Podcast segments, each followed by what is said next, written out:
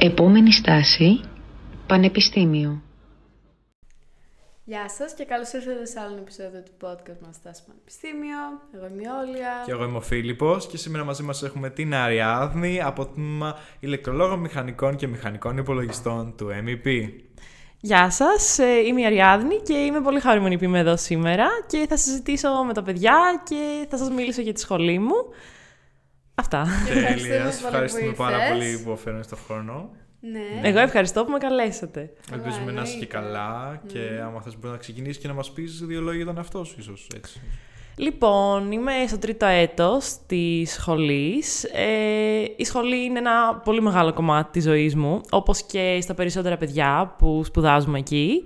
Ε, αναγκαστικά σου αφιερώνεις πάρα πολύ χρόνο εκεί, οπότε ο ελεύθερος χρόνος είναι αρκετά περιορισμένος, κακά τα ψέματα. Ε, ωστόσο, έχεις ακόμα χρόνο για χόμπι, φίλους, σχέσεις. Ε, εγώ αυτή τη στιγμή έχω πάρει την κατεύθυνση της πληροφορικής ε, και περιμένω να δω πώς θα εξελιχθεί όλο αυτό. Για να δούμε. Πάρα πολύ ωραία. μας κρατάς το suspense λοιπόν. Ωραία, θα ήθελες να ξεκινήσεις να μας πεις μερικά πράγματα για το τι περιλαμβάνει το αντικείμενο αυτό. Λοιπόν, ε, το αντικείμενο σε γενικές γραμμές έχει τα μαθήματα του κορμού και τα μαθήματα της εξειδίκευσης στη σχολή. Ε, γενικά, κάποιος ο οποίος έχει το δίπλωμα του ηλεκτρολόγου μηχανικού και μηχανικού υπολογιστών πρέπει να έχει κάποιες συγκεκριμένες γνώσεις ε, στον κορμό. Αυτές ε, καλύπτουν ε, μαθήματα προγραμματισμού, ε, πολλά μαθηματικά, ε, ανάλυση, άλγευρα, πιθανότητες, ε, μαθήματα φυσικής ε, με εξειδίκευση σε μηχανική και ηλεκτρομαγνητισμό, ε, ηλεκτρονική, τηλεπικοινωνίες, δίκτυα, ενεργειακά μαθήματα, ε, σ- μαθήματα σε σχέση με τον αυτόματο έλεγχο. Είναι πάρα πολλά στον κορμό. Ε, αλλά ουσιαστικά το ζουμί έρχεται στην εξειδίκευση που παίρνεις στο έκτο εξάμεινο, στις κατευθύνσεις. Οι κατευθύνσεις της σχολής είναι τέσσερις. Μπορεί ένας ηλεκτρολόγος μηχανικός και μηχανικός υπολογιστών να είναι τηλεπικοινωνιακός μηχανικός, να είναι ενεργειακός, να ασχοληθεί με την πληροφορική ε, ή να ασχοληθεί με ηλεκτρονική. Αυτές είναι οι τέσσερις κατευθύνσεις της σχολής. Θα ήθελες να μας πεις έτσι και ίσως κάποια πράγματα για κάποια μαθήματα που σου αρέσουν πολύ ή που ξέρω εγώ Νοσταλγής που ήταν Wow. στον κορμό και έφυγαν. Μάλλον τώρα το έχει μπαίνει στον κορμό, αλλά γενικά άμα είναι κάποια μαθήματα που σου αρέσει ή γενικά κιόλας άμα ξέρεις, έχεις εικόνα για το ίσως τώρα είναι, δεν ξέρω άμα έχεις περιηγηθεί και στο πώς είναι τα προγράμματα σπουδών ίσως στο εξωτερικό ή γενικά άμα έχεις εικόνα από άλλα πανεπιστήμια ή άλλα έτοιματα ηλεκτρολόγων σε άλλες πόλεις που ίσως έχουν κάποια διαφορετική δομή ή μαθήματα που δεν είναι έτσι στο Μετσόβιο, μήπως κάτι που θεωρείς ότι θα μπορούσε να είναι διαφορετικό, ίσως καλύτερο ας πούμε. Ε, στο εξωτερικό, από ό,τι έχω καταλάβει, είναι αρκετά παρόμοια. Δηλαδή, τα περισσότερα, μαθη- τα περισσότερα πανεπιστήμια του εξωτερικού στα, στον πρώτο χρόνο ε, ουσιαστικά χτίζεις το προφίλ του μηχανικού. Ε, ασχολείσαι με πολλά μαθήματα μαθηματικών και φυσικής όπως έχουμε και εμείς. Και από το δεύτερο έτος και στη συνέχεια παίρνεις μαθήματα εξειδίκευσης, δηλαδή έχεις το ευρύτερο engineering στο εξωτερικό. Ε, και εμείς κάνουμε κάτι παρόμοιο στο Πολυτεχνείο, δηλαδή όλες οι σχολές στο πρώτο έτος είναι πάνω κάτω ίδιες. Εμείς στο πρώτο έτος η διαφορά μας είναι ότι έχουμε τα προγραμματιστικά μαθήματα, ε, τα οποία είναι ένα στο πρώτο εξάμεινο και ένα στο δεύτερο. Ε, τη λογική σχεδίαση ψηφιακών συστημάτων, που είναι ένα πολύ ενδιαφέρον μάθημα που έχει σχέση με αρχιτεκτονική υπολογιστών. Και μετά έχουμε το μοναδικό μάθημα της σχολής, το οποίο έχει σχέση με χημεία, το οποίο είναι η δομή των ε, ηλεκτρικών υλικών. Είναι αρκε- και εκείνο αρκετά ενδιαφέρον. Άμα βέβαια είσαι από αυτούς, δεν είναι για όλους. Ε, αλλά ναι, αυτή είναι ουσιαστικά η διαφορά. Αυτά. Θα θέλεις μήπως να πεις δύο λόγια για την κατεύθυνση που έχεις πάρει εσύ ή γιατί την πήρες, τι, σε- τι σου άρεσε; Ναι, η δικιά μου κατεύθυνση είναι της πληροφορικής, όπως είπα. Ε, ουσιαστικά στη σχολή έχουμε 11 ή 12 ροές, αν θυμάμαι καλά, εκ των οποίων μπορείς να διαλέξεις τρεις ή τέσσερις. Υπάρχουν συγκεκριμένοι συνδυασμοί για να χτίσεις κατεύθυνση. Ε, οι ροές είναι του λογισμικού, των υπολογιστικών συστημάτων, ε, συ- σημάτων, συστημάτων και ρομποτικής, ενέργεια, ηλεκτρικές μηχανές, δίκτυα τηλεπικοινωνίες, ηλεκτρονική, οργάνωση και διοίκηση, βιοιατρική. Παιδιά, έχει πάρα πολλά. Μπόλικα πράγματα. Πάρα πολλά. Μπορείς να να φτιάξεις συγκεκριμένους συνδυασμούς για να βγάλεις κατεύθυνση. Εγώ έχω πάρει ροή λογισμικού, ροή υπολογιστικών συστημάτων και έχω βάλει και τη βιοιατρική, του Spice It Up. θα δούμε πώς θα πάει. Ε, είναι πολύ ενδιαφέρον προς το παρόν. Οι καθηγητές έχουν έτσι πολύ μεράκι, έχουμε πολλές εργασίες, προγραμματιστικές. Είναι πολύ ωραία, θα δούμε πώς θα πάει, αλλά μου αρέσει πολύ προς το παρόν. Πολύ ωραία. Μήπως θα ήθελες να πεις για ποιο λόγο επέλεξες εσύ ε, αυτό το αντικείμενο, αυτή τη σχολή; Λοιπόν, εγώ όταν ήμουνα στο Λύκειο, ήμουνα ένα πολύ διαβαστερό παιδί. Ε, μέχρι τη Δευτέρα Λυκείου δεν ήξερα σε ποια κατεύθυνση θα πάω, αλλά ήξερα ότι μου αρέσουν full τα μαθηματικά, δηλαδή είχα αγάπη για τα μαθηματικά και κάπως έτσι αποφάσισα ότι θέλω να σπουδάσω στο Πολυτεχνείο και μετά είπα, οκ, σε ποια σχολή να πάω. Δηλαδή, δεν ήξερα πολλά πράγματα και έκανα και τότε επαγγελματικό προσανατολισμό. Πάλι δεν είχα καταλάβει Και μιλώντας έτσι με πολύ κόσμο, μου είπαν ότι η σχολή των ηλεκτρολόγων μηχανικών και μηχανικών υπολογιστών είναι το πιο ευρύ αντικείμενο από όλα. Δηλαδή, μπορείς πρακτικά να ασχοληθείς με πάρα πολλά πράγματα. Όπως σας είπα, έχει πάρα πολλές ροές, τέσσερις κατευθύνσεις. Ουσιαστικά από τις σχολές του Πολυτεχνείου είναι το πιο ευρύ. Και αφού εν τέλει είχα τα μόρια, αποφάσισα να το διαλέξω. Επίσης λένε πάρα πολύ και για την ποιότητα σπουδών της σχολής, η οποία είναι όντως αρκετά ψηλή και σε σχέση και με τους φοιτητές και με τους καθηγητές, δηλαδή οι φοιτητές της σχολής είναι απίστευτοι. Ε, και γενικά ο κοινωνικός περίγυρος, όταν γράφεις έναν ψηλό βαθμό στις Πανελλήνιες, στη κατεύθυνση του, τη θετική με μαθηματικά, σου λένε όλοι ότι Α, τέλεια, περνάς ηλεκτρολόγους, ας πούμε, να μπεις εκεί οπωσδήποτε. Ε, όλα αυτά τα συνυπολόγησα και είπα ότι, OK, αφού δεν ξέρω τι να κάνω, δεν ξέρω ακριβώς τι θέλω, θα διαλέξω αυτό, επειδή έχω τις περισσότερες πιθανότητες να μ' αρέσει κάτι παραπάνω. Μάλιστα.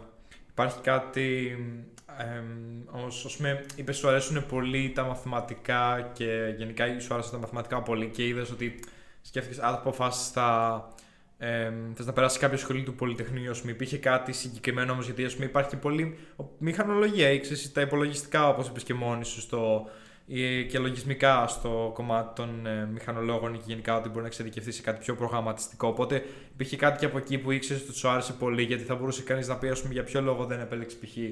το, μαθηματικό, το φυσικό ή κάτι αντίστοιχο. Ας πούμε.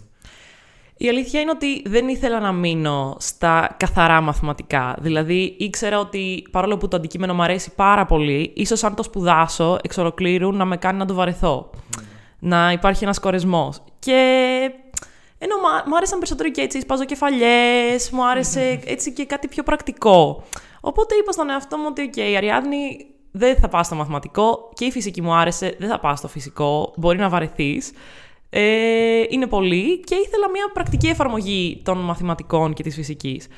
Και επίσης είχαμε δει και λίγο προγραμματισμό στο σχολείο, εκεί στη Δευτέρα Λυκείου, σε γενικής παιδείας μάθημα. Μ' άρεσε full. Ε, μου άρεσε και η μηχανολογία γενικά. Θα ήθελα ας πούμε, να ασχοληθώ με αυτοκίνητα, βλέπω και φόρμουλα, μου αρέσει full. Mm. Ε, αλλά σκέφτηκα ότι και από τη δικιά μου σχολή μπορώ να το κάνω αυτό. Δηλαδή, ας πούμε με την e-φόρμουλα θα μπορούσα πάρα πολύ άνετα να ασχοληθώ με, το, με την ηλεκτρολογική μηχανολογία που είναι και της μόδας πλέον. Οπότε έτσι το διάλεξα. Θεώρησα ότι θα καλύψει τα πάντα. Ναι. Ό,τι θέλεις να ασχοληθώ. Όχι, μας ενδιαφέρει και η μηχανολογία, μας ενδιαφέρει και ο προγραμματισμός και γενικά ό,τι έχει να κάνει με ε, πληροφορική, ξέρω εγώ. Πιστεύω ότι είναι πολύ λογικό να πας σε μια τέτοια σχολή. Πάντως φαίνεσαι αρκετά αποφασισμένη ή τουλάχιστον έτσι πεπισμένη για αυτό το πώς σου αρέσει και το τι θε να ναι. κάνεις. Τουλάχιστον αυτό το vibe βγάζει, δεν ξέρω αν θα διαφωνήσεις. Παιδιά, έχει τα πάντα. Καλύπτει τους πάντες. Αρκεί να έχεις αγάπη για τις θετικές επιστήμες και με αυτή τη σχολή θα τη βγάλεις στην άκρη. Δηλαδή, σου δίνονται αρκετές ευκαιρίες να, να επιλέξεις κάτι. Είναι πάρα πολλές επιλογές. Ναι, βγάζει νόημα. Άρα πιστεύεις ότι ε, αυτή η γκάμα που σου δίνει από επιλογές το συγκεκριμένο αντικείμενο στο με τι μπορείς να ασχοληθείς, με το να βρεις τον εαυτό σου άμα αγαπάς τις θετικές επιστήμες, πιστεύεις ότι αυτό είναι ένα θετικό του αντικειμένο. Ναι, είναι σίγουρα ένα θετικό του αντικειμένο. Δηλαδή, δεν μένεις στα θεωρητικά μαθηματικά, στη θεωρητική φυσική, στο θεωρητικό προγραμματισμό. Για όποιον θέλει να, να μην μείνει εκεί, είναι η καλύτερη επιλογή, θεωρώ από όλες τις σχολές.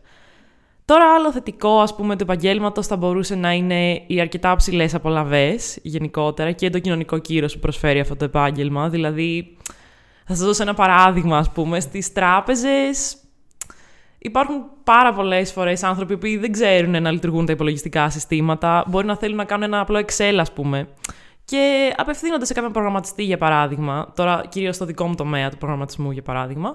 Ε, και μπορεί ο προγραμματιστής, εντάξει, τώρα αν είναι και λίγο πιο έτσι κερδοφόρος, να πάρει 1000 ευρώ για ένα Excel, ας πούμε. Δηλαδή, έχει, ε, έχει πάρα πολλά χρήματα η δουλειά και εξαρτάται και πώς θα το χειριστείς. Και ένα άλλο θετικό, ας πούμε, είναι ότι υπάρχει τεράστια προσφορά εργασίας και για προγραμματιστές και για hardware engineers, που είναι στο κομμάτι των υπολογιστών περισσότερο, πιο βαθιά, ε, και για ηλεκτρολόγους, μηχανικούς και για ενεργειακούς λόγω της ενεργειακής κρίσης, πάρα πολλές δουλειές και στην Ευρώπη και στην Αμερική. Υπάρχει έλλειψη, ας πούμε, πάρα πολύ μεγάλη, οπότε σίγουρα θα βρει κάποια δουλειά κατευθείαν μόλις, μόλις βγει από τη σχολή. Δεν υπάρχει περίπτωση. Αυτό το υπογράφω, σίγουρα. Είναι και πέντε χρόνια, οπότε είναι, και ναι. με το πτυχιακό μαζί. Έχει και το μάστερ. Οπότε είναι πιο έτοιμο. Πακετάκι, πακετάκι. Είναι πολύ ολοκληρωμένο, ναι. Θα έλεγες ότι υπάρχουν και κάποια αντίστοιχα αρνητικά όμως που ίσως μπορεί να έχουν να κάνουν και με το χρονικό και μάλλον ε, ποσοτικό φόρτο και τις εργασίες γενικά που απαιτεί αυτή η σχολή ή κάτι σχετικό που θα μπορούσες να κατονομάσεις, ας πούμε. Σίγουρα αυτό είναι ένα αρνητικό που λες. Μετά υπάρχει και τεράστιος ανταγωνισμός στο χώρο εργασίας. Ε, γιατί όλοι οι μηχανικοί στο κομμάτι μου είναι πάρα πολύ καλοί, οπότε ο ανταγωνισμός είναι τεράστιος.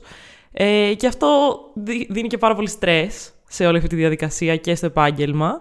Ε, μετά το αντικείμενο είναι γενικά πολύ δύσκολο. Δηλαδή έχει βαριά μαθηματικά, έχει θεωρητική πληροφορική, θεωρητικό υπόβαθρο, οπότε είναι πολύ δύσκολο αντικειμενικά και θέλει πολλή δουλειά. Και επίσης έχει και πάρα πολύ μεγάλη ευθύνη σαν αντικείμενο, δηλαδή στο κομμάτι ας πούμε των βιομηχανικών εγκαταστάσεων, στο κομμάτι των συστημάτων αυτομάτου ελέγχου, όπως είδαμε τώρα και με την τραγωδία ας πούμε, έχει πολύ μεγάλη ευθύνη.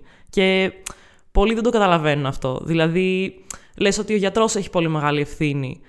Αλλά ο γιατρός έχει έναν άνθρωπο εκείνη τη στιγμή μπροστά του. Εμείς φτιάχνουμε ένα σύστημα το οποίο μπορεί να έχει εκατοντάδες και χιλιάδες. Οπότε αυτό δεν το σκέφτεται κάποιος πολλές φορές. Και ας πούμε ένα άλλο αρνητικό είναι ότι μπορεί και να το βαρεθείς όταν δεν βλέπεις άμεσα την εφαρμογή που έχεις σε έναν άνθρωπο. Δηλαδή, όταν είσαι όλη τη μέρα πάνω από τον υπολογιστή, όλη τη μέρα πάνω από μια εγκατάσταση, πάνω από ένα κύκλωμα, μπορεί να κουραστείς και να πεις ότι, OK, θέλω κάτι πιο ανθρώπινο, αν δεν το αγαπάς στην πραγματικότητα. Ναι, ισχύει. Βέβαια, ίσως αναλόγως και το τι κάνεις, μπορεί να έχεις και να δουλεύεις σε ομάδες περισσότερο. σω μπορεί να είσαι σε πιο άμεση επαφή με κόσμο όσον αφορά ένα συγκεκριμένο project. Τώρα, ίσως στο προγραμματικό να είναι λίγο πιο δύσκολο για αναλόγως μόνο τη φύση της δουλειάς που θα πάρεις. Αλλά και πάλι, ναι, άμα δεν βλέπεις άμεσο αποτέλεσμα. Ενώ. Ναι, εντάξει, εξαρτάται όμως, ξαναλέω. Ενώ δεν εξαρτάται πραγματικά το, την ναι. ειδική περίπτωση του τι θα είναι η δουλειά που θα ναι, είναι για το άμεσο ναι, αποτέλεσμα. Ναι, όντως. Ναι. OK, okay, θα μπορούσες να τότε μήπως αναφερθείς και κάπως σε κάποια θετικά και αρνητικά που θεωρείς ότι έχει το Μετσόβιο γενικά σαν ίδρυμα και στο πανεπιστήμιο; Ναι, λοιπόν, καταρχάς υπάρχουν πάρα πολλές φοιτητικές ομάδες. Παιδιά, έπαθα σοκ όταν μπήκα στο Πολυτεχνείο με το πόσα παιδιά παίρνουν έτσι πρωτοβουλίες να φτιάξουν ομάδες, να κάνουν project.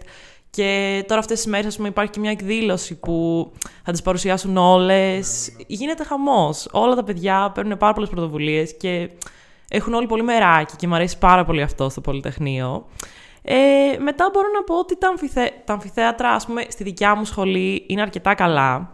Τώρα, ας πούμε, στους χημικούς που έχω πάει, στη ΣΕΜΦΕ, δεν με τρελαίνουν είναι η αλήθεια. Είναι Καλή λίγο πιο. Όμως δεν είχαν ρεύμα τι προάλλες όταν είχε Οι μηχανολόγοι δεν είχαν ρεύμα. Εμείς ναι, ναι, είχαμε ρεύμα. είναι δυνατόν οι ηλεκτρολόγοι να μην έχουμε ρεύμα, σε παρακαλώ. Και τα εργαστήρια είναι επίσης πάρα πολύ καλά στη σχολή. Πάρα πολύ καλά. Πολύ εξοπλισμένα με τους διδακτορικούς φοιτητές. Πάρα πολύ καλά τα εργαστήρια. Το περιβάλλον είναι έτσι πολύ όμορφο στη φύση. Επίσης, εντάξει, έχεις και πάρκινγκ μέσα, να το πούμε αυτό. ε, και γενικά, ας πούμε, και στη σχολή ειδικότερα υπάρχει ένα τεράστιο κλίμα αλληλοβοήθειας από τους φοιτητές. Όλοι βοηθάμε ένας τον άλλον, γιατί ξέρουμε ότι το αντικείμενο είναι πολύ δύσκολο. Και παρά τον ανταγωνισμό που υπάρχει στη σχολή, βοηθάμε ένας τον άλλον. Υπάρχει ένα κλίμα πολύ θετικό και μου αρέσει είναι πολύ αυτό. σημαντικό. Ναι, ειδικά είναι αυτό που είπες ότι όταν ειδικά έχεις μια ομάδα ανθρώπων που έχουν προσπαθήσει τόσο πολύ, γιατί δεν νομίζω φτάνει κανείς εύκολα τυχαία εκεί πέρα. Νομίζω βλέπεις και το ανάλογο αντίκτυπο στη συμπεριφορά και στο motivation που θα έχει κανείς ίσως να κάνει involve τον αυτό του και, και να συμβάλλει και στο να βοηθήσει συμφοιτητές με το να μάθετε μαζί και ειδικά ξέρω, μα, μα κάνετε ομάδες και διαβάζετε μαζί. Νομίζω θα υπάρχει ένα πολύ καλό κλίμα αλληλοβοήθειας που μπορεί να σε ενθαρρύνει κιόλας και να σε σπρώχνει να βελτιώσεις τον εαυτό Ναι, σου. εμπνέεσαι από τους άλλους. Πάρα πολύ. Είναι ξεκάθαρο. Θεωρώ. Ε, μιας που μιλάμε για τις ομάδες που έχει το MEP και το πώς πιστεύεις ότι γενικά είναι πολύ δραστήριοι οι φοιτητές μέσα. Ξέρεις άμα γενικά κάνει κάποια προγράμματα το ίδιο το πανεπιστήμιο με άλλα πανεπιστήμια στην Ελλάδα ή στο εξωτερικό ή γενικά αν υπάρχουν κάποιες άλλες ομάδες από πρωτοβουλία φοιτητών στη σχολή σου ή γενικά στο Μετσόβιο.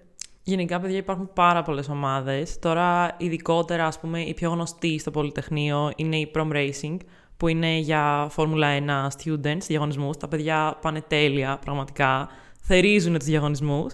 Και ειλικρινά, για όποιο παιδί ενδιαφέρεται για το μηχανοκίνητο αθλητισμό και θέλει να ασχοληθεί με το κομμάτι πίσω από αυτό, δηλαδή να γίνει μηχανικός εκεί, ε, το να έχεις πάει σε Formula Students, έχει και στο Αριστοτέλειο Πανεπιστήμιο, έχει και στην Κρήτη, έχει πάρα πολλά. Ε, πρέπει να περάσει από τέτοια φοιτητική ομάδα, οπωσδήποτε. Και εντάξει, όχι να το πενευτούμε, αλλά το Πολυτεχνείο είναι η καλύτερη. Τα παιδιά είναι απίστευτα. Ε, υπάρχει και στη δικιά μου τη σχολή μια ειδικότερη, το ο Προμηθέας, που φτιάχνουν ηλεκτρικό αμάξι. Και εκείνη είναι πάρα πολύ καλή, αλλά φτιάχνουν έτσι city car, ε, πιο οικονομικό ηλεκτρικό αμάξι. Ε, υπάρχουν πάρα πολλές. Υπάρχει η Euroavia που, αν θυμάμαι καλά, κάνει draw, ένα drone αυτή τη στιγμή. Είναι πάρα πολλές οι ομάδες. Τώρα, σε σχέση με άλλα πανεπιστήμια, δεν νομίζω ότι υπάρχει έτσι κάποια διατμηματική. Αλλά μακάρι στο μέλλον, γιατί είναι πολύ καλή ιδέα. Μμμ. Ενδιαφέρον. Ε, πράγματι. Και έχω κι εγώ, ας πούμε, ε, φίλους που, ας πούμε, που εν- είναι μηχανολόγους αλλά είναι και στην Euravia και τα λοιπά και έχει όντως πολύ ενδιαφέρον να βλέπεις κάνουν πολύ προχωρημένα πράγματα. Δηλαδή κάποια έτσι κα, διαστημικά κάπως πράγματα είναι πολύ εντυπωσιακά. Ε, είχες κάποιες προσδοκίες μήπως όσον αφορά το τμήμα σου γενικά ή και το πανεπιστήμιο, τη ζωή του φοιτητή, το πώς θα ήταν το πρόγραμμα σπουδών και όλο. Που, που, ναι, Πριν μπεις, ναι. Απογοητεύτηκες, ενθουσιάστηκες. Λοιπόν, καταρχάς, ε, παθαίνεις σοκ γιατί στο σχολείο όταν έχεις γράψει ένα ψηλό βαθμό στις Πανελλήνιες, κατά πάσα πιθανότητα είσαι αρκετά καλός μαθητής στο σχολείο, ίσως από τους καλύτερους μαθητές. Και έχεις την προσδοκία ότι, οκ, θα πας εκεί, θα συνεχίσει αυτή η κατάσταση, θα είσαι top. Αυτό δεν γίνεται. Εντάξει, πέφτεις από τον ουρανό ξαφνικά. Μπορεί να έχεις και έτσι ένα burnout μετά τις Πανελλήνιες. Εγώ είχα στο πρώτο έτος full burnout. Ε, Αυτό και γενικά. να το τονίσουμε, παιδιά. Αυτό να το τονίσουμε. Παιδιά full. Και όποιο παιδί πάθει burnout στο πρώτο έτος και χρωστάει έτσι μαθήματα και στη δικιά μου σχολή αλλά και στο Πολυτεχνείο γενικότερα, μην πτωείτε. Δηλαδή, you got this, είναι όλα τέλεια, θα τα καταφέρεις και δεν μας κυνηγάει και κανείς, οπότε χαλαρά. Ε, και ξαφνικά λοιπόν μπαίνεις στη σχολή και πέφτεις από τα σύννεφα, βλέπεις ότι όλα τα παιδιά στη σχολή, ας πούμε, πάρα πολλά παιδιά έχουν έρθει από πανελλήνιους διαγωνισμούς, φυσικής, μαθηματικών. Κάποιοι συμφοιτητές μου έχουν μπει κιόλας με άνευ, χωρίς, αυ- χωρίς να δώσουν πανελληνίες από τους διαγωνισμούς, με μετάλλια, σε Ολυμπιάδες, Βαλκανιάδες. Είναι σοκαριστικό, σοκαριστικό. Παιδιά τα οποία έχουν ασχοληθεί με την πληροφορική και με τον προγραμματισμό από τα πέντε τους. Και εσύ ξαφνικά βλέπεις την πρώτη σου εβδομάδα μπαίνεις στη σχολή και βλέπεις ας πούμε μια προγραμματιστική γλώσσα για πρώτη φορά, ξέρω εγώ, και τα θεμέλια του προγραμματισμού και βλέπεις τον άλλον να έχει, ξέρω εγώ... Ωραία, πτυχίο. ναι, είναι σοκαριστικό, παιδιά, οπότε συ- ο καθένας πάει με τους ρυθμούς του, αυτή είναι η δικιά μου συμβουλή. Και να μην πάθει κανένα σοκ όταν μπαίνει, είναι όλα αυτά φυσιολογικά και χαλαρά. Κανείς δεν μας κυνηγάει και δουλειές υπάρχουν για όλους, ειδικά σε αυτό το επάγγελμα.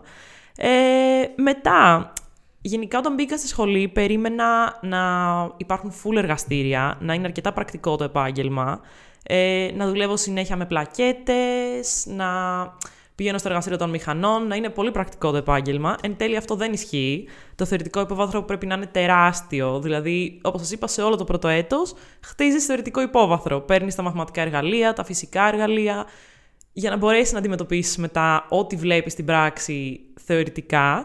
Και ουσιαστικά η πράξη είναι το συμπλήρωμα της θεωρίας. Δεν μαθαίνεις στα εργαστήρια. Στα εργαστήρια ουσιαστικά εφαρμόζεις. Ναι, το οποίο δεν το είχα καταλάβει καθόλου στο σχολείο. Και πολλοί συμφοιτητές μου λένε, ας πούμε, μακάρι σχολή να ήταν πιο πρακτική. Ε, οπότε, άμα δεν είσαι άτομο το οποίο να μπορεί να κάτσει να διαβάσει και να σκέφτεται ότι και στο πανεπιστήμιο θα συνεχίσω να διαβάζω όπως διαβάζω στο σχολείο και δεν θα είμαι όλη τη μέρα στο εργαστήριο, στη σχολή. Και αυτό μπορείς να το κάνεις, αλλά αργότερα στην πορεία. Και όταν έχεις πάρει τα μαθηματικά εργαλεία και τις θεωρητικές γνώσεις, ε, η σχολή δεν είναι για σένα. Αν θες από την επόμενη μέρα να πας στο εργαστήριο και να αρχίσεις. Ε, και κάτι άλλο το οποίο δεν περίμενα είναι ότι υπάρχει γενικά τεράστια ελευθερία γνώσης στη σχολή. Δηλαδή έχουμε φόρουμ ας πούμε, που ανεβάζουμε σημειώσεις, παλιά θέματα, βοηθάμε πάντα ένα τον άλλον όπως σας είπα και η διακίνηση της γνώσης στη σχολή είναι τεράστια. Ο καθένας έχει πρόσβαση παντού. Στέλνουμε βιβλία, στέλνουμε σημειώσεις, στέλνουμε τα πάντα. Έχουμε Discord servers για όλα τα έτη, όλες τις κατευθύνσεις. Η οργάνωση από τους φοιτητές είναι τεράστια. Δεν το περίμενα με τίποτα. Και με το που μπήκα στη σχολή, ας πούμε, γράφτηκα σε μια ομάδα στο Facebook που έλεγε 2020 ε, Isactay και έπαθα σοκ γιατί είχε link για οδηγό επιβίωσης, link για σερβερ στο Discord, links για τα πάντα που ήταν όλα έτοιμα για μας από τους μεγαλύτερους. Και έπαθα σοκ. Λέω, ασχολούνται τόσο πολύ τα παιδιά με το να μας βοηθήσουν. Και αυτό το κλίμα υπάρχει full στη σχολή που δεν το περίμενα. Πολύ καλό αυτό. Τέλειο. Αν δεν υπήρχε αυτό δεν θα επιβιώναμε. δεν θα τη βγάζαμε τη σχολή. ναι, Είναι ξεκάθαρο. Σοκ, όντως δεν ούτε έχω να συμπληρώσω κάτι. Εμείς δεν είχαμε κάτι αντίστοιχο. Νομίζω υπήρχε μια ομάδα. Όχι τόσο πολύ πληροφορία. Δηλαδή, έχουμε και εμείς ένα drive πούμε, έτσι, με πληροφορίες τα λοιπά, αλλά και Discord server εκείνο το άλλο. Φαίνεται έτοιμο τόσο πίσω μπροστά για μας μόνο αυτό. Anyway, αλλά αναφέρθηκες λίγο στο άμα είσαι κάποιος που έτσι δεν μπορεί να αφοσιωθεί στο να διαβάσει και λίγο παραπάνω και να δεχτεί το ότι ίσω το διάβασμα του Λυκείου θα συνεχιστεί ακόμα τουλάχιστον για κάποιο διάστημα. Ότι άμα είσαι ένα τέτοιος τύπος είναι ίσως η λάθος σχολή, δεν είναι για σένα τόσο πολύ ο τρόπος, αυτή η ταχύρυθμη δασκαλία, πώς είναι το μέλλον τέλος πάντων αυτή η σχολή. Υπάρχει κάτι άλλο που εντοπίζεις που θα έλεγες ότι επίσης, άμα το διαθέτει κάποιος, θα δυσκολευτεί πολύ. Ή αντίστοιχα κάτι που, άμα το διαθέτει κάποιος, θα τον διευκολύνει, ας πούμε, άμα είναι πεισματάρης, δεν ξέρω, διατηρεί την περιέργεια του, έχει κάτι διαφορετικό, κάποιο στοιχείο, είναι οργανωμένος, δεν ξέρω. Σίγουρα η οργάνωση χρειάζεται και σίγουρα το πιο σημαντικό είναι αυτό που είπες. Δηλαδή, αν ένα παιδί μπει στη σχολή με την ιδέα που υπάρχει στην Ελλάδα, ας πούμε, για τη τρομερή φοιτητική ζωή, ότι εγώ θα βγαίνω κάθε μέρα, ότι θα διαβάσω μόνο στην εξεταστική, ότι δεν με νοιάζει, ας πούμε, θα σκάω στη σχολή δύο η ώρα κάθε μέρα και ό,τι μάθημα προλάβω, ας πούμε, θα πηγαίνω μόνο στα εργαστήρια, αυτό δεν παίζει στη σχολή μας, δεν παίζει, δεν θα περάσει, θα περάσει σε ένα μάθημα. Θέλει ενασχόληση κάθε μέρα, τουλάχιστον ένα τρίωρο με τη σχολή. Ε, Προφανώς δεν πρέπει να χάσεις εργαστήριο. Εντάξει, μαθήματα αναπληρώνονται τέλος πάντων και το να περάσεις τα μαθήματα δεν είναι δύσκολο. Αλλά για να μάθεις όντως και να γίνεις ένας καλός μηχανικός, θέλει, θέλει πολύ, πολύ δουλειά. Θέλει να είσαι εκεί. να είναι το βασικό επιμονή. κομμάτι της ζωής σου. Ναι. Πάρα πολύ επιμονή. Παιδιά, full. Mm. Πιστεύεις ότι Υπάρχει κάτι που άμα κάποιον τον ενοχλεί, δεν του αρέσει, ότι μπορεί να τον εμποδίσει στο να τα πάει καλά μέσα σε αυτή τη σχολή; Σκέφτομαι ας πούμε ότι αν υπάρχει ένα παιδί το οποίο να θέλει να εξειδικευτεί από την αρχή σε, κάποιο, σε κάποια επιστήμη, όπως για παράδειγμα να του αρέσει η φυσική και να σκέφτεται ότι εγώ εν τέλει ας πούμε θέλω να ασχοληθώ με εφαρμοσμένο ηλεκτρομαγνητισμό για παράδειγμα, θα περάσει ένα στάδιο που θα κάνει ηλεκτρονική, θα κάνει συστήματα αυτοματοελέγχου, ενεργειακά, θα κάνει βιομηχανικές εγκαταστάσεις, θα κάνει πάρα πολλά μαθηματικά, που αυτά εντάξει τα χρειάζεσαι στον ηλεκτρομαγνητισμό, αλλά θα περάσει από χίλια κύματα να το πω έτσι. Δηλαδή έχει ένα τεράστιο κορμό, δυόμιση χρόνια, ο οποίος αποτελείται από πολλά μαθήματα, τα οποία πρέπει να περάσει. Και αν δεν έχει την όρεξη να ασχοληθεί με ένα αντικείμενο πολύ ευρύ για να περάσει όλα αυτά τα μαθήματα και θέλει κατευθείαν να εξειδικευτεί σε μαθηματικά, φυσική, προγραμματισμό, πάλι η σχολή σίγουρα δεν είναι για αυτόν. Δηλαδή θα αγκομαχήσει στον κορμό. Τελείως. Κατάλαβα. Μάλιστα. Ε, μας έχεις πει ήδη κάποια πράγματα για το, τη ροή σου που έχεις πάρει και τα λοιπά που θες να προσανατολιστείς. Έχεις κάποια εικόνα για το τι θα μπορούσε κάνεις, μάλλον πρώτον εσύ να κάνεις μετά, μα έχεις κάποια ιδέα τι θα ήθελες να συνεχίσεις να κάνεις ή στο, κάτι στο οποίο θα ήθελες να ειδικευτείς και γενικά το τι θα μπορούσε κάποιος να κάνει ένας απόφυτος των ηλεκτρολόγων, τι θα μπορούσε να κάνει μετά. Προφανώς είναι πάρα πολλά ας πούμε, τα πράγματα, ήδη το Μερικά, έχουμε, αλλά ή- έτσι επιγραμματικά αν μπορούσες να αναφερθείς σε κάποια ή κάποια που σου αρέσουν και εσένα. Ας πούμε στην κατεύθυνση της πληροφορικής, ε, μπορεί ένας προγραμματιστής, ένας developer να ασχοληθεί με ένα πάρα πολύ μεγάλο κομμάτι ε, του υπολογιστή, ουσιαστικά το software, δηλαδή το υψηλότερο επίπεδο που έχει την επαφή με το χρήστη του υπολογιστή.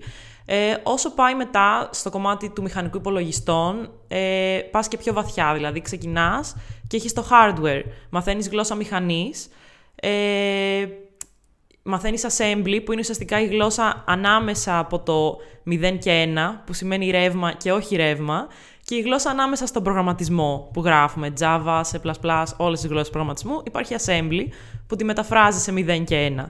Μετά ασχολείσαι και με τα ρεύματα και με το 0-1, με τα ηλεκτρονικά κυκλώματα που αποτελούν τον υπολογιστή, τα transistors. Ουσιαστικά πάρει όλο τον υπολογιστή και μπορείς να ασχοληθείς με όποιο κομμάτι θέλεις εσύ, είτε σε υψηλότερο επίπεδο κοντά στο χρήστη, είτε σε χαμηλότερο, στο ρεύμα. Ε, αυτό είναι ο μηχανικός υπολογιστών.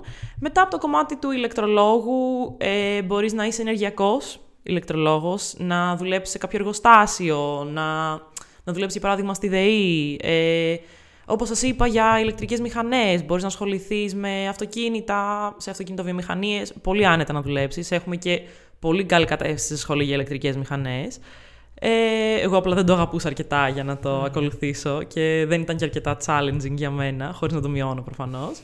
ε, και μετά υπάρχει και η κατεύθυνση των τηλεπικοινωνιών, η οποία είναι αυτή που έχω ψάξει λιγότερο, να σας πω την αλήθεια, αλλά μπορείς να δουλέψεις πάλι σε πάρα πολλές εταιρείες. Για παράδειγμα, στον ΟΤΕ ψάχνουν full τηλεπικοινωνιακούς μηχανικούς, ηλεκτρολόγους. Ε, η, τηλε- η κατεύθυνση των τηλεπικοινωνιών έχει περισσότερα μαθηματικά γενικά και βρίσκει εφαρμογή σε πολύ συγκεκριμένο κομμάτι, στι τηλεπικοινωνίε και στα δίκτυα, αλλά είναι και αυτή πάρα πολύ ενδιαφέρουσα. Παρόλο που έχει τη χαμηλότερη απήχηση στη σχολή. Μάλιστα. Άρα εσύ όμως δεν έχεις κάποια ή έχεις κάποια γεν- πιο γενική ιδέα για το τι θα ήθελες να κάνεις μετά τη σχολή ίσως. Σαν έτσι ένα σχολείο μήπως; Εντάξει, όλοι οι ηλεκτρολόγοι είμαστε πάρα πολύ ψώνια. Οπότε έχουμε κάτι στόχους, ας πούμε, να δουλέψουμε στη Google, στη Microsoft, τέτοια φάση. Προφανώς κανείς δεν ξεκινάει από εκεί, ή σχεδόν κανείς. Κάτι δύο-τρεις διάνοιες, ας πούμε, στη σχολή ξεκινάνε. Ε, θα μου άρεσε να ξεκινήσω από κάποια πιο μικρή εταιρεία, να κάνω την πρακτική μου.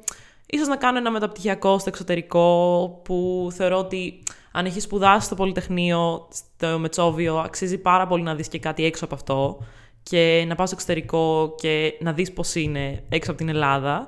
Ε, άμα κάνω κάτι τέτοιο θα είναι πολύ ωραία. Ε, αλλιώς θα μου άρεσε να δουλεύω για, σαν προγραμματίστρια σε κάποια εταιρεία. Πιστεύω θα ήταν πολύ ωραίο. Okay. Πολύ ωραία. Εμ, τώρα θα ήθελα να σε βάλω σε ένα mindset ότι είσαι τρίτη ηλικίου ή ότι τώρα θα δώσεις πανελλήνιες ή ότι μόλις έδωσες και δεν ξέρεις τι θα δηλώσεις ή σε κάποιος που δεν του αρέσει η σχολή τους και σκέφτεται να κάνει 10%. Τι συμβουλή θα έδινες σε κάποιον που θέλει να έρθει στη σχολή σου; Κυρίως θα τον συμβούλευα να αφήσει το mindset που είχε στο Λύκειο για τον τρόπο που έπρεπε να διαβάζει και τον τρόπο που έπρεπε να ξέρει ότι έχει κατακτήσει τη γνώση. Πλέον στο πανεπιστήμιο δεν είναι έτσι και ειδικά στη σχολή μου. Αν λες ότι πρέπει να τα ξέρω όλα τέλεια για να πάω να γράψω, αυτό δεν υπάρχει. Ε, γιατί εμείς που γράψαμε ας πούμε, πολύ ψηλούς βαθμούς στις Πανελλήνιες θέλαμε να τα ξέρουμε όλα και τέλεια.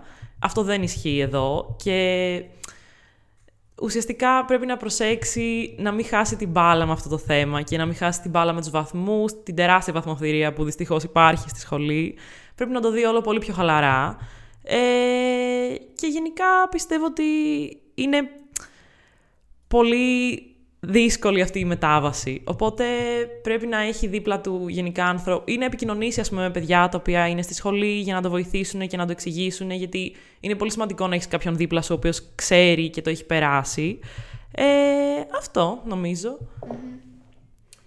Οκ, δεν ξέρω, υπάρχει κάτι άλλο που μήπως εσύ θες να συμπληρώσεις ή σου έχει έρθει κατά τη διάρκεια της συζήτησής μας; Παιδιά, ήθελα να συμπληρώσω επίσης και κάτι το οποίο πολλοί δεν το καταλαβαίνουν. Είναι η διαφορά της σχολής της δικιάς μας με τη διαφορά σχολών πληροφορικής, όπως ας πούμε η πληροφορική και τηλεπικοινωνιών στο ΕΚΠΑ, η πληροφορική στο ΟΠΑ, που είναι τέλειες σχολές. Ειδικά ας πούμε, στο ΕΚΠΑ έχω ακούσει ότι κάνουν απίστευτη δουλειά τα παιδιά.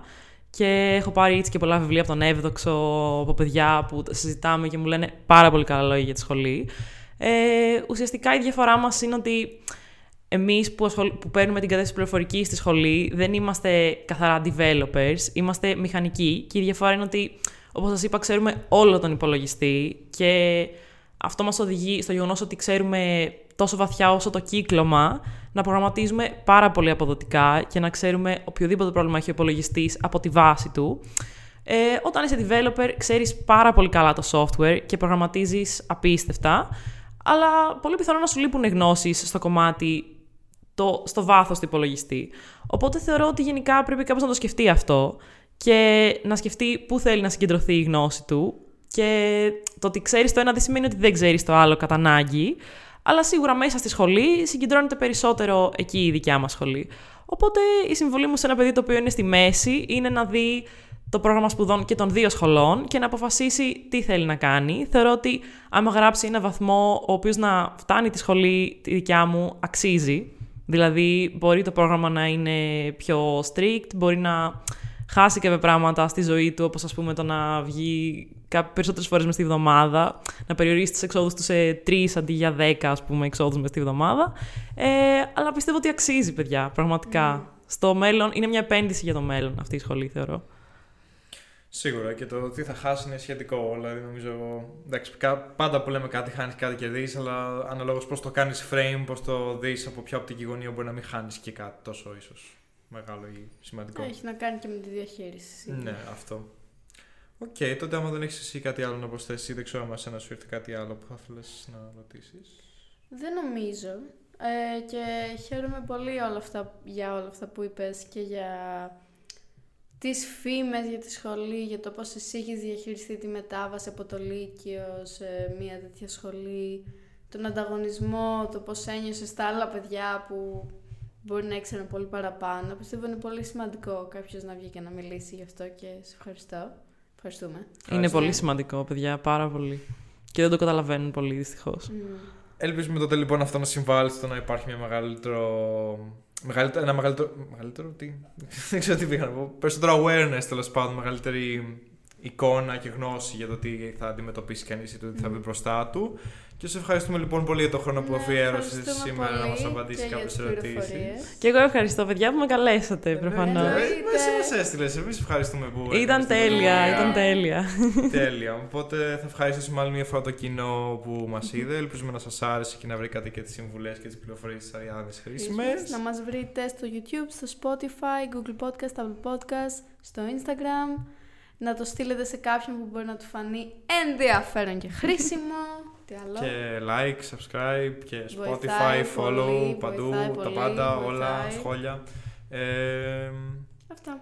Ευχαριστούμε πολύ. Και ευχαριστούμε ξανά για το χρόνο σας. Ευχαριστώ και εγώ, παιδιά. Εμείς καλή συνέχεια. Γεια σας. Τέλεια, τέλεια, τέλεια, τέλεια, παιδιά. Τι ωραία. Τα τέλεια. Εντάξει, αγχώθηκα.